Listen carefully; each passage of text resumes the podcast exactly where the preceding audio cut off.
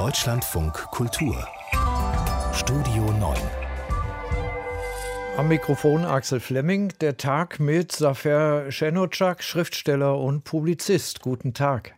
Schönen guten Tag. Afghanistan, fest in der Hand der Taliban. Waren Sie überrascht, wie schnell das ging? Das ist jetzt ein bisschen wohlfeil zu sagen, ich war nicht überrascht, aber tatsächlich äh, habe ich mir gedacht, dass dieser Abzug äh, eine ziemlich chaotische und katastrophale Geschichte wird. Das und zwar schon seit Monaten. Die Situation in Afghanistan beherrscht immer noch die Schlagzeilen. Die Evakuierungsaktion ist immer noch nicht abgeschlossen. Am, Flugzeug, äh, am Flugplatz von Kabul, da spielen sich weiterhin chaotische und, wenn man das sieht, eigentlich auch herzzerreißende Szenen ab. Safar Shenocak, das unrühmliche Ende einer misslungenen Militäraktion, kann man das so radikal sagen? Absolut. Äh, was ich auch ganz schlimm finde, ist, es ist ja auch ein Bildnis dessen, wie sehr die sogenannte internationale Gemeinschaft, wenn es sowas überhaupt noch gibt, UN, ja, wo ist eigentlich die UN? Gibt es sowas noch? Dass diese Organisationen und diese Strukturen ja überhaupt nicht mehr funktionieren. Äh, auch der sogenannte Westen, ja, das höre ich immer wieder so Westen. Ja, was ist hm. denn der Westen? Jetzt eigentlich ist das sogar mit die USA gemeint. Wo ist die EU? Also es ist eigentlich ein Zerfall sondergleichen, wenn man anschaut. Jetzt ganz abgesehen davon, was das bedeutet, dieser Abzug pro Contra Afghanistan als großes Thema. Aber äh, die, die Nichtorganisation dieses, dieses, äh, dieses, der, der, Be der Beendigung der Besatzung Afghanistans und der äh, ja fast kommentarlose Zerfall und, und Umsturz sozusagen auch der herrschenden Strukturen, wenn es denn welche waren, das sollte uns doch ein bisschen zum Nachdenken bringen, denke ich mal. Ganz am Anfang gab es ja Tendenzen, nein, nichts mit den Taliban. Inzwischen ist relativ klar, am Verhandeln mit den Taliban geht eigentlich nichts vorbei und darüber hinaus muss ja auch der Zivilbevölkerung geholfen werden. Ja, absolut. Ich glaube, es war von, von Anfang an nicht realistisch, nichts mit den Taliban. Aber es ist aber auch nicht realistisch zu glauben, die Taliban hätten jetzt alles unter Kontrolle. In Afghanistan ist nichts unter der Kontrolle von nur einer Richtung. Es ist eben ein multiethnisches, ja multikonfessionelles, wenn man die verschiedenen Strömungen in der, in der islamischen Bevölkerung anschaut und eben auch äh, multilinguales Land ja, und eine relativ in bestimmten Strukturen noch Stammesgesellschaft, also wo der Staat eigentlich keinen richtigen Zugriff hat, also so staatliche Strukturen, wie wir sie kennen. Und etwas Eigenes hat dieses Land halt bisher nicht geschaffen. Das ist das Problem. Und das bringt schon natürlich ein Chaos hervor. Da braucht es keinen Eingriff von außen. Ja. Und dieses Chaos könnte vielleicht ja kreativ sein. Ja. Aber das ist, hat, ist bisher nicht sichtbar. Und die Geschichte bislang lehrt, ja. nein, ist es nicht. Und genau. auch die, die eigentlich positive positiven Begriffe divers und äh, vielleicht, was man bei uns so als föderal bezeichnet. Das trifft nicht auf Afghanistan. Föderal wäre wieder eine Struktur, wie wir sie kennen. Ne? Da sowas äh, besteht nicht. Das ist einfach ein, ein, ein, ein Land, das historisch gesehen eben in diesen Schwierigkeiten schon sehr lange steckt die, was Regierung und äh, ähm, Selbstdarstellung oder auch äh, Selbstverwaltung angeht. Und ähm, dass das jetzt von außen misslungen ist, das irgendwie so in eine bestimmte Form zu pressen, das hat, mag ja sehr viele verschiedene Ursachen haben. Aber es ist natürlich jetzt nicht die Stunde der großen äh, des großen Rückschaus, soweit ich sehe. Es ist jetzt erstmal geht es darum, Menschen, die da raus müssen, auch rauszubringen. Und wir haben eine deutsche Sicht. Hier in Deutschland sagen viele Politiker, 2015 dürfe sich nicht wiederholen. Sie waren jetzt gerade zwei Monate in der Türkei, kein direktes Nachbarland, aber natürlich dichter dran als Deutschland an Afghanistan. Wie wird das dort diskutiert. Ja, da ist ja permanent 2015. Ne? Also es sieht ja auch, dass unser Blick so verengt ist. Wir haben eine große Flüchtlingskrise. Äh, und zwar eben seit gut über zehn Jahren, wahrscheinlich schon länger, aber jetzt durch die Syrien-Krise nochmal stark entflammt. Und das ist, hat ja nie aufgehört. Es leben in Syrien drei bis vier Millionen Menschen in, in absolut unwürdigen, unhaltbaren Zuständen. Wir haben immer noch auf den griechischen Inseln Lager die, äh, wo wir nicht wissen, was daraus wird eigentlich am Ende. Und dann dieses äh, fragile äh, Flüchtlingsbeziehungsverhältnis, wie auch immer man das nennen will, dieses Abkommen mit der Türkei, was ja schon abgelaufen ist. Äh, die Spannungen in der Türkei wachsen, das muss man auch sehen. Es gibt äh, zum ersten Mal eine ganz sichtbare flüchtlingsfeindliche, ja ausländerfeindliche Stimmung die auch die Regierung Erdogan bedroht. Sehr interessant. Also es sind viele, viele äh, Anhänger auch abgesprungen aus diesem Grund, weil sie das Gefühl haben, die Grenzen der Türkei sind eigentlich nichts mehr wert, sozusagen. Und diese ähm, populistischen Positionen werden immer stärker überall. Ja. Und man sieht, wie notwendig eine internationale Kooperation ist. Jetzt heißt es immer, wir müssen den Nachbarländern Afghanistans helfen. Das sind eine ganze Menge. Was für eine Illusion. Oh, was für eine Illusion. Weil, wissen Sie, ohne Pakistan gäbe es wahrscheinlich keine Taliban. So, das ist ein Nachbarland. Iran ist eine schiitische islamische Republik. Die große Mehrheit der Afghanen sind strenge, sehr strenge Sunniten. Äh, da sehe ich schon wieder einen konfessionellen Konflikt, der ja schon seit Jahren da ist. Es gab ja, gibt ja immer wieder äh, Flüchtlinge im Iran aus Afghanistan. Das ist nicht so einfach. So, ähm, äh, die alten Sowjetrepubliken, äh, Usbekistan, ja, äh, und so weiter.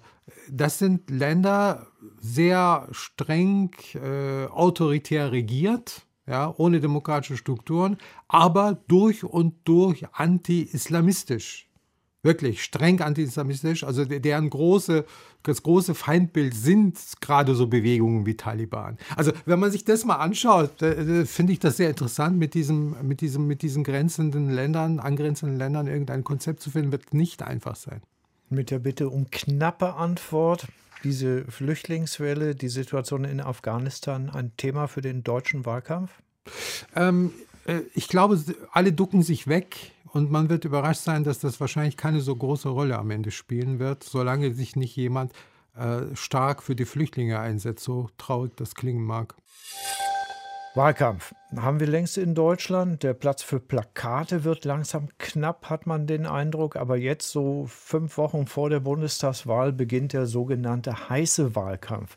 Safa Cenocak, gewählt werden ja Parteien. Stärker im Blick sind aber die Personen. Wie sehen Sie eigentlich auf Scholz, auf Baerbock und Laschet? Naja, bisher war ja, habe ich das Gefühl, Motto, wer als erster sich bewegt, der verliert. Und ähm, das wird, man wird sehen, wie dann unter diesen Umständen ein Wahlkampf aussieht. Ich bin sehr neugierig drauf, ehrlich gesagt, wie sich hier nochmal ein Wahlkampf, ein, ein echter Wahlkampf entwickeln kann oder, oder könnte oder sollte. Eigentlich sollte ja der Unionswahlkampfauftakt im Europapark Druss stattfinden und das sogar über drei Tage. Das ist im wahrsten Sinne des Wortes ins Wasser gefallen. Ja. Deshalb jetzt die kleinere Version in Berlin. Stefan Detjen ist unser Beobachter. Im Theater gibt es ja das Wort, den König spielen immer die anderen. Wäre das ein Rezept für den angeschlagenen Kanzlerkandidaten Armin Laschet? naja, das ist vielleicht eine Zustandsbeschreibung. Wenn wir sehen, wie äh, der Olaf Scholz im Moment derjenige ist, der eigentlich sozusagen durch stilles Verharren in der Rolle des Vizekanzlers versucht, sowas wie den Kanzlerbonus, den es ja in diesem Wahlkampf zum ersten Mal in der Geschichte der Bundesrepublik nicht mehr zu verteilen gibt, den auf sich hinzuziehen dann ist das Bild vielleicht nicht ganz falsch. Und das heißt dann aber auch, da kann Safar Zenocak beruhigt sein, es wird jetzt Bewegung in den Wahlkampf kommen, denn äh, das ist jedenfalls ganz klar die Erwartung der Union an ihren Spitzenkandidaten Armin Laschet. Äh, still in der Rolle verhalten, äh, Sie kennen mich, ich bin der erfahrene Ministerpräsident. Das geht in der Situation nicht mehr. Der muss jetzt kämpfen und das wollen die jetzt heute hier sehen. Zafer Cenocak, was würden Sie denn der Union raten? Mehr Themen, um von dieser personellen Schwäche abzulenken? Mehr klare Umrisse. Also es, es, ist natürlich schwierig, das muss man auch sagen. 16 Jahre Merkel, ähm, die CDU, so wie sie jetzt ist, aufgebaut ist, ähm, mit den bekannten Problemen. Äh, ja, äh, keine Volkspartei mehr in dem Sinne, ja, oder am Rande dessen was man eine Volkspartei nennen kann, äh, hat Vor- und Nachteile. Das ganze System verändert sich. Äh, das ist nicht nur ein CDU-Problem. Das war lange auch ein SPD-Problem. Jetzt ist es auch ein CDU-Problem. Und äh, schauen Sie mal nach Europa.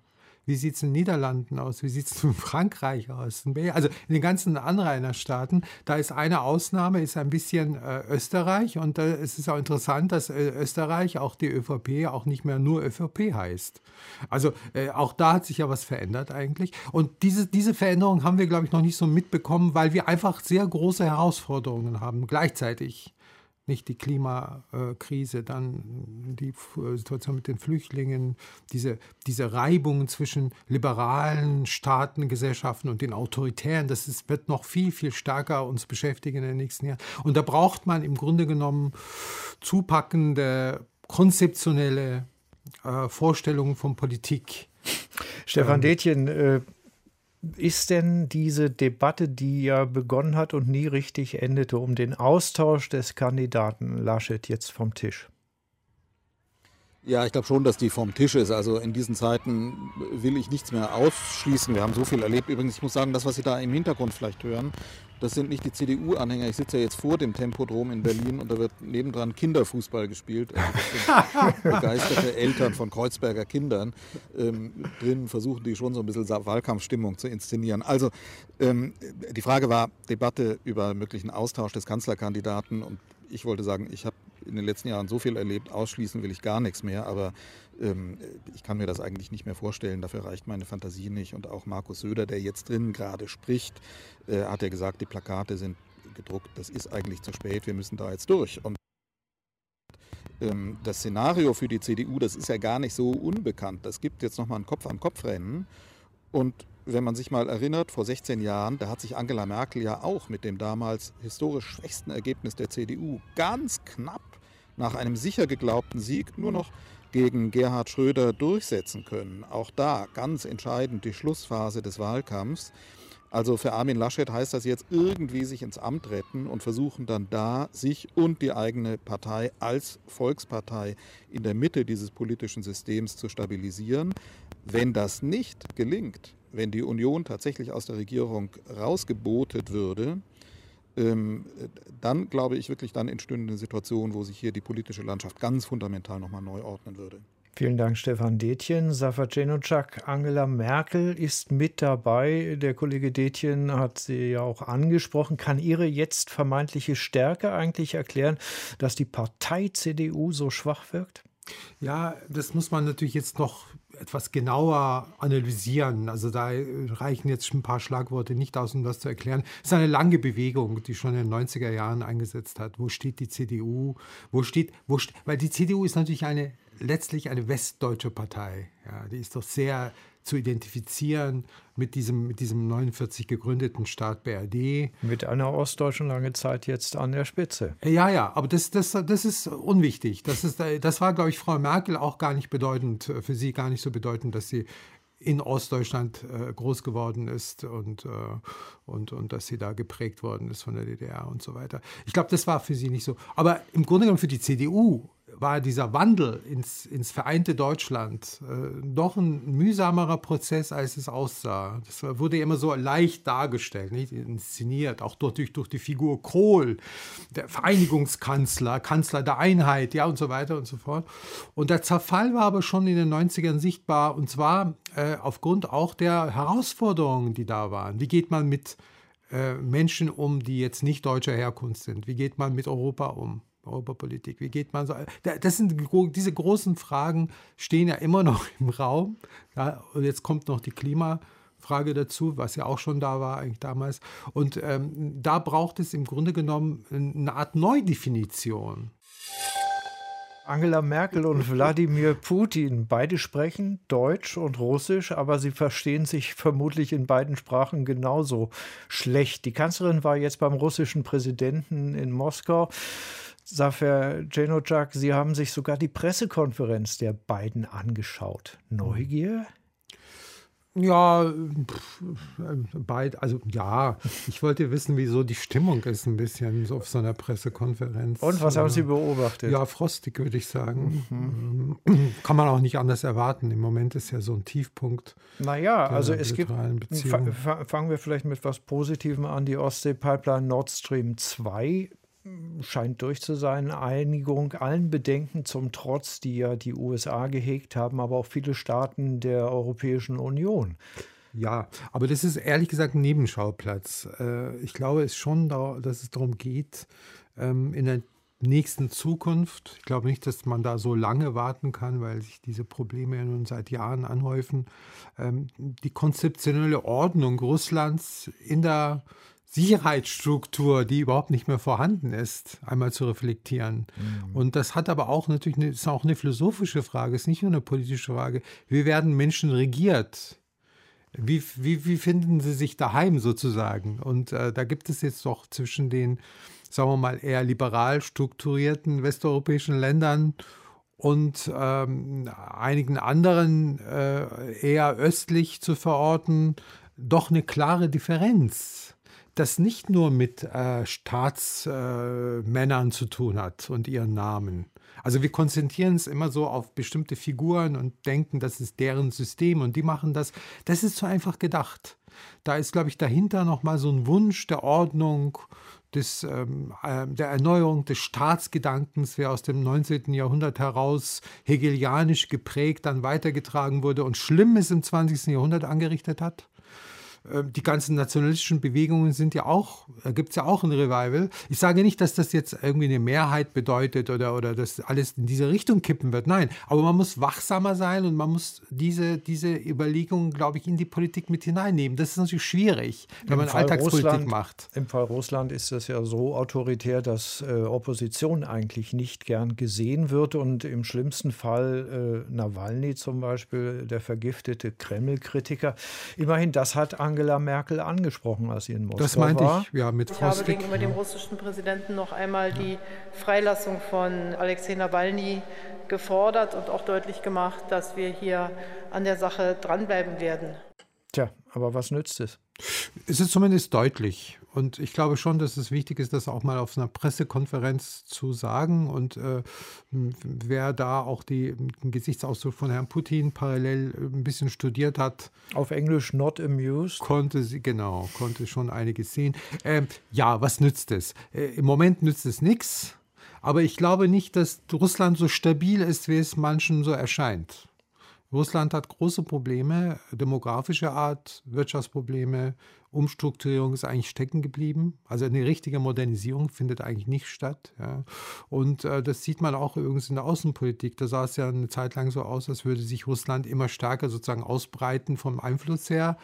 Ähm, aber man sieht, äh, dass sie sich im Moment eher, siehe Afghanistan, äh, elegant zurückhalten. Ja, also da, hat sie, da ist auch so eine, Libyen ist eigentlich eher gescheitert, die russische Politik, kann man sagen, mehr oder weniger. Merkel also, macht jetzt einen kurzen Zwischenstopp in Deutschland, trifft dann aber übermorgen den ukrainischen Präsidenten Volodymyr Zelensky in Kiew zu Gesprächen. Natürlich über den Osten äh, des Landes im Konflikt mit Russland offiziell gar nicht erklärt. Kann sie, kann Deutschland vermitteln?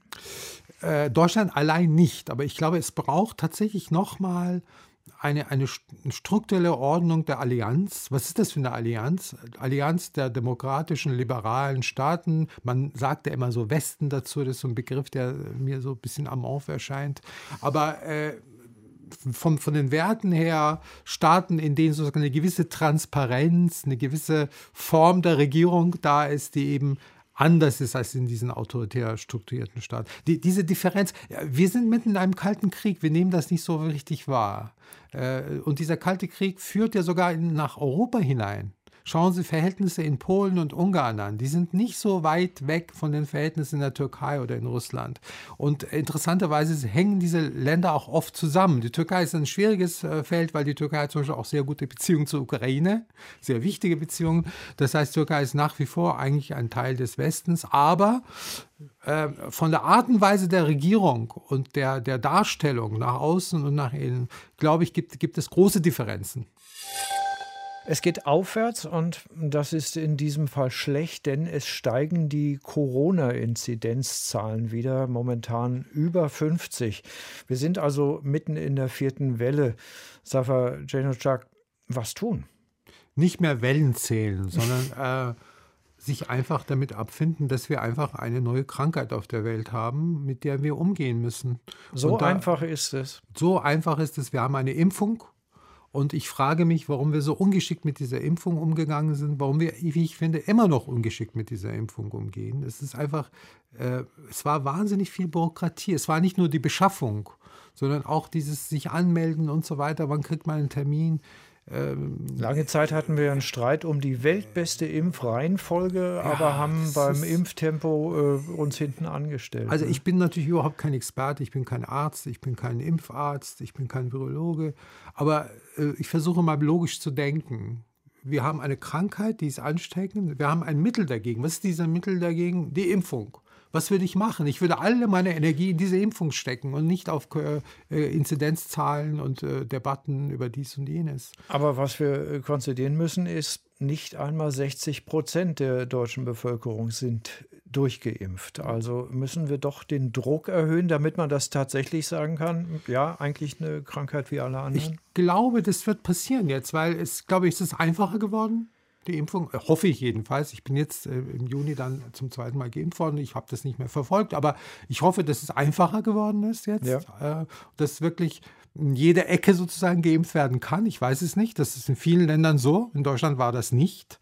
Das muss man einfach sagen. Man muss einfach diese Barrieren abbauen erstmal, bevor man über, über, über solche Restriktionen nachdenkt. Und die Barrieren waren ja da über Monate. Und wenn Barrieren da sind, dann wird man immer Menschen haben, die einfach äh, das mühsam finden, die keine Zeit finden, die das nicht so wichtig finden. Das wird immer so sein. Deswegen Barrieren abbauen, leicht machen. Jetzt die, das Denken über die dritte Impfung, Impfung der Kinder, der Jugendlichen, da hinken wir doch überall hinterher. Es gibt ja schon Länder, die die Grippeimpfung verabreichen. Die Türkei gehört dazu, Israel gehört dazu. Warum machen die das? Sind die dumm? Äh, haben die keine Wissenschaft? Ich weiß es nicht, ich frage mich das nur. Ne? Also deswegen, solche Sachen äh, sollten wir, glaube ich, offensiver debattieren. Es ging ja äh, auch, äh, gab einen offensiveren Umgang mit den Abstandsregeln. Stichwort Finalrunde der Fußball-Europameisterschaft in London. Da haben sich mehr als 3000 Menschen mit dem Coronavirus infiziert. Wie man jetzt äh, erklärt, ein Superspreader-Event. Bei uns läuft gerade die Festivalsaison wieder an. Ist das nicht falsch? Sind diese Lockerungen nicht falsch, auch wenn es anders ist als im letzten Jahr? Das mag sein, da bin ich wirklich nicht der Fachmann. Ich will mich auch nicht zum Corona-Experten hier äh, ausrufen. Äh, es ist ja modisch geworden, dass jeder über Corona spricht. Ich glaube, das ist ein komplexeres Phänomen, diese Krankheit und auch der Umgang damit. Und da gibt es ja auch genug Menschen, die sich damit gut auskennen und äh, auch Gegenteiliges sagen. Ich glaube nur stimmungsmäßig, dass es wichtig ist, dass wir akzeptieren, dass wir einfach dieses Virus haben das ist auf der Welt. Das wird so schnell nicht verschwinden, sagen die Experten. Wir können hoffen, dass es nicht eine schlimme Mutation gibt, die sozusagen die Impfungen wertlos macht. Noch ist das nicht der Fall. Deswegen geht es, glaube ich, darum, wirklich ähm, möglichst schnell und breit zu impfen und zwar weltweit. Das kommt noch dazu. Das, wir schauen immer auf uns selbst. Das ist natürlich auch sehr trügerisch, weil in welcher Le Welt leben wir? Wir leben nicht mehr im Mittelalter wo selbst im Mittelalter waren Bewegungen da, wenn man die, die Pestentwicklung der Pest sich anschaut.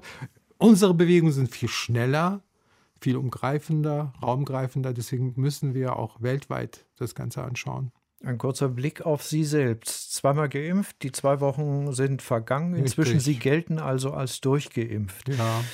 War das ich passe trotzdem auf. Äh, war es trotzdem so ein Gefühl der Befreiung? Ja, natürlich. Ich habe ja auch darauf gewartet. Ich habe eine chronische Krankheit. Es hat irre lang gedauert. Also die zweite Impfung kam im Juni erst. Also der, das ist schon eine Geschichte, die mich wirklich auch geärgert hat. Da sind auch Menschen gestorben. Das muss man auch sehen. Unvermögen bürokratischer Seite hat dazu geführt, dass Menschen gestorben sind an dieser Krankheit. Das wäre nicht nötig gewesen. Das muss man wirklich offen immer wieder mal sagen, damit man auch die Dimension der Versäumnisse und der Fehler sieht. Das ist nicht einfach nur so eine Lappalie.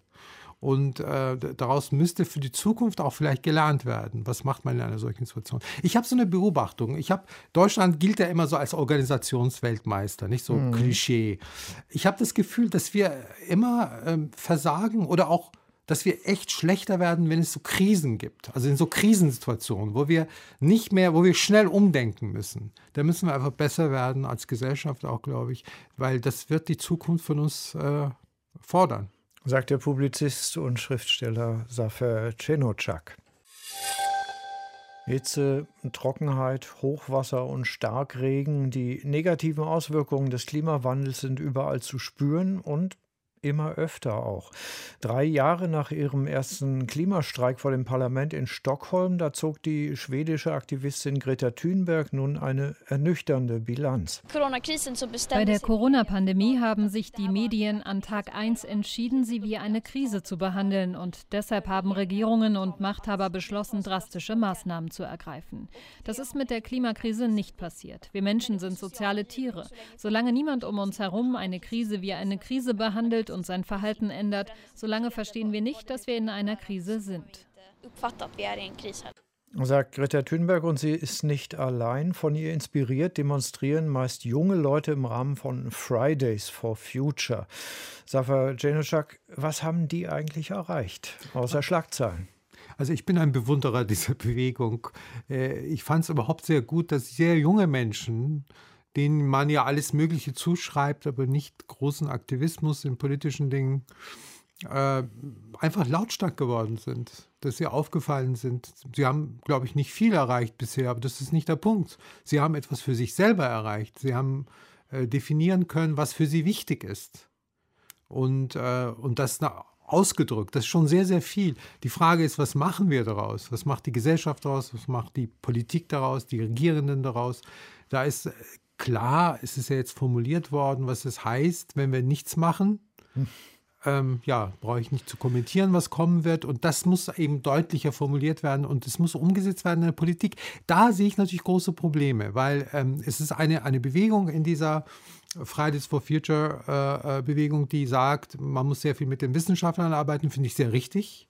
Die Wissenschaft in dem Punkt ist sehr wichtig. Das bedeutet aber auch, wir müssen auch mit Ökonomen arbeiten. Also nicht nur mit Klimaforschern, sondern auch mit Menschen, die darüber nachdenken, wie können wir hm, einen Umbau unserer Gesellschaft erreichen, ohne sozusagen in große, riesige soziale Krisen zu fallen. Wie äh, gehen wir mit dem, mit dem großen äh, Gefälle des, der, der Einkünfte auf der Welt um? Also sozusagen der, der Süden, der ärmere Teil, des, das ist jetzt sehr euphemistisch ausgedrückt, der notleidende Teil unseres Globus und äh, wir Reichen, ja, wie, dieses Verhältnis gehört in diese Diskussion hinein, sonst haben wir keine Chance. Und äh, die Diskussion läuft natürlich auch darum, wie aktiv sind Politiker, wie beweglich sind sie vielleicht auch? Dazu sagt Luisa Neubauer, die deutsche Klimaaktivistin. Teilweise denkt man, Politikerinnen befinden sich in Paralleluniversen und stehen in den Trümmern in NRW nach der Hochwasserkatastrophe und erklären, man müsste ganz dringend was tun, um genau danach zum Business Usual zurückzukehren, um danach weiter die Kohlekraft zu verteidigen, die Gaspipelines. So sieht es nicht aus, wenn Menschen in Machtpositionen diese Krise ernst nehmen. Das ist Schauspiel. Hm. So, und jetzt sind wir beim Ökonomischen. Das ist genau das, was ich meine. Da muss man äh, dann Konzepte entwickeln, wie, wie kann man das so umbauen, dass sozusagen die Arbeitsplätze, diese ganze Thematik, die dann da kommt, nicht? Äh, Wohlstandssicherung wird wahrscheinlich nicht gehen. Das wird vielleicht nicht. Und niemand traut sich das wirklich offen zu sagen, auch die Grünen nicht. Die, auch die Grünen versuchen, so, so eine Watte gepackte Umformung unserer Gesellschaft zu erreichen, das dann als Klimaschutz verkauft wird. Das wird nicht gelingen. Das wird, das, das, äh, ich glaube, wenn man genau hinschaut, selbst bei großer Innovationskraft, auf die ja man in Deutschland auch sehr vertraut, wahrscheinlich auch zu Recht, aber das wird global, glaube ich, so nicht gelingen, wenn wir nicht die Chinesen, die Inder, den ganzen Süden mit ins Boot aufnehmen und zwar so, dass der Umbau einigermaßen verträglich wird. Also es ist mehr Gerechtigkeit. Ich erinnere, wir hatten sowas wie Club of Rome in den 70er Jahren. Ja, wir hatten die äh, Grenzen äh, des Wachstums. Jawohl, wir hatten Willy Brandt mit dem Dialog mit dem Süden. Äh, wir hatten, wir hatten große, wichtige Ideen. Die hat man in den 80er Jahren irgendwie in den Müllkorb der Geschichte hineingeworfen. Dann war diese Stimmung, die Welt ist jetzt gut nach dem Fall der Mauer. Die Geschichte ist zu Ende. Ich glaube, das war sehr trügerisch. Und jetzt ist es wirklich äh, Not am Mann und an der Frau. Jetzt muss man wirklich schauen, dass man äh, Konzepte entwickelt. Müssen wir deutlicher werden? Müssen, müssen deutlicher. wir vielleicht so ja. deutlich sagen, mit bestem Willen können wir das 1,5 Grad Ziel vielleicht noch erreichen. Bislang allerdings, da sind immer die Worst-Case-Szenarien ja. eingetroffen. Oder beflügeln wir damit dann Resignation bei den Menschen, die sagen, dann können wir sowieso nichts machen. Nein, wir brauchen Aufbruchstimmung. Deswegen finde ich die jungen Leute so wichtig. Die müssen wieder mehr auf die Straße. Natürlich jetzt die ganze Corona-Krise und auch, äh, dass man überhaupt sich nicht mehr so bewegen konnte, war für die natürlich nicht hilfreich. Aber es ist wichtig, dass das weitergeht, dass sozusagen immer der Politik auf die Finger geschaut wird und dass man wirklich gemeinsam, gemeinsam mit der ganzen Gesellschaft und auch mit der, mit der offenen Thematisierung, was brauche ich eigentlich, wie viel Luxus brauche ich in meinem Leben?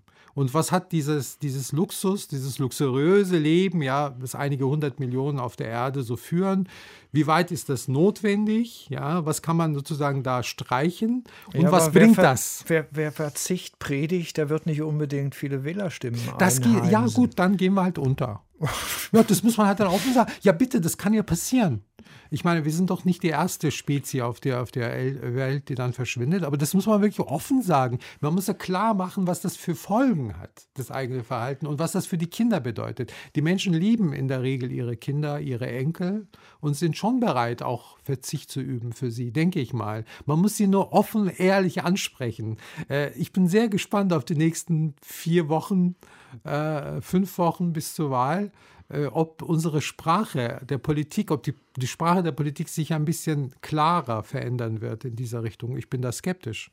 Ich bedanke mich ganz herzlich bei meinem Studiogast, Safa Schenuchak. Sehr gerne.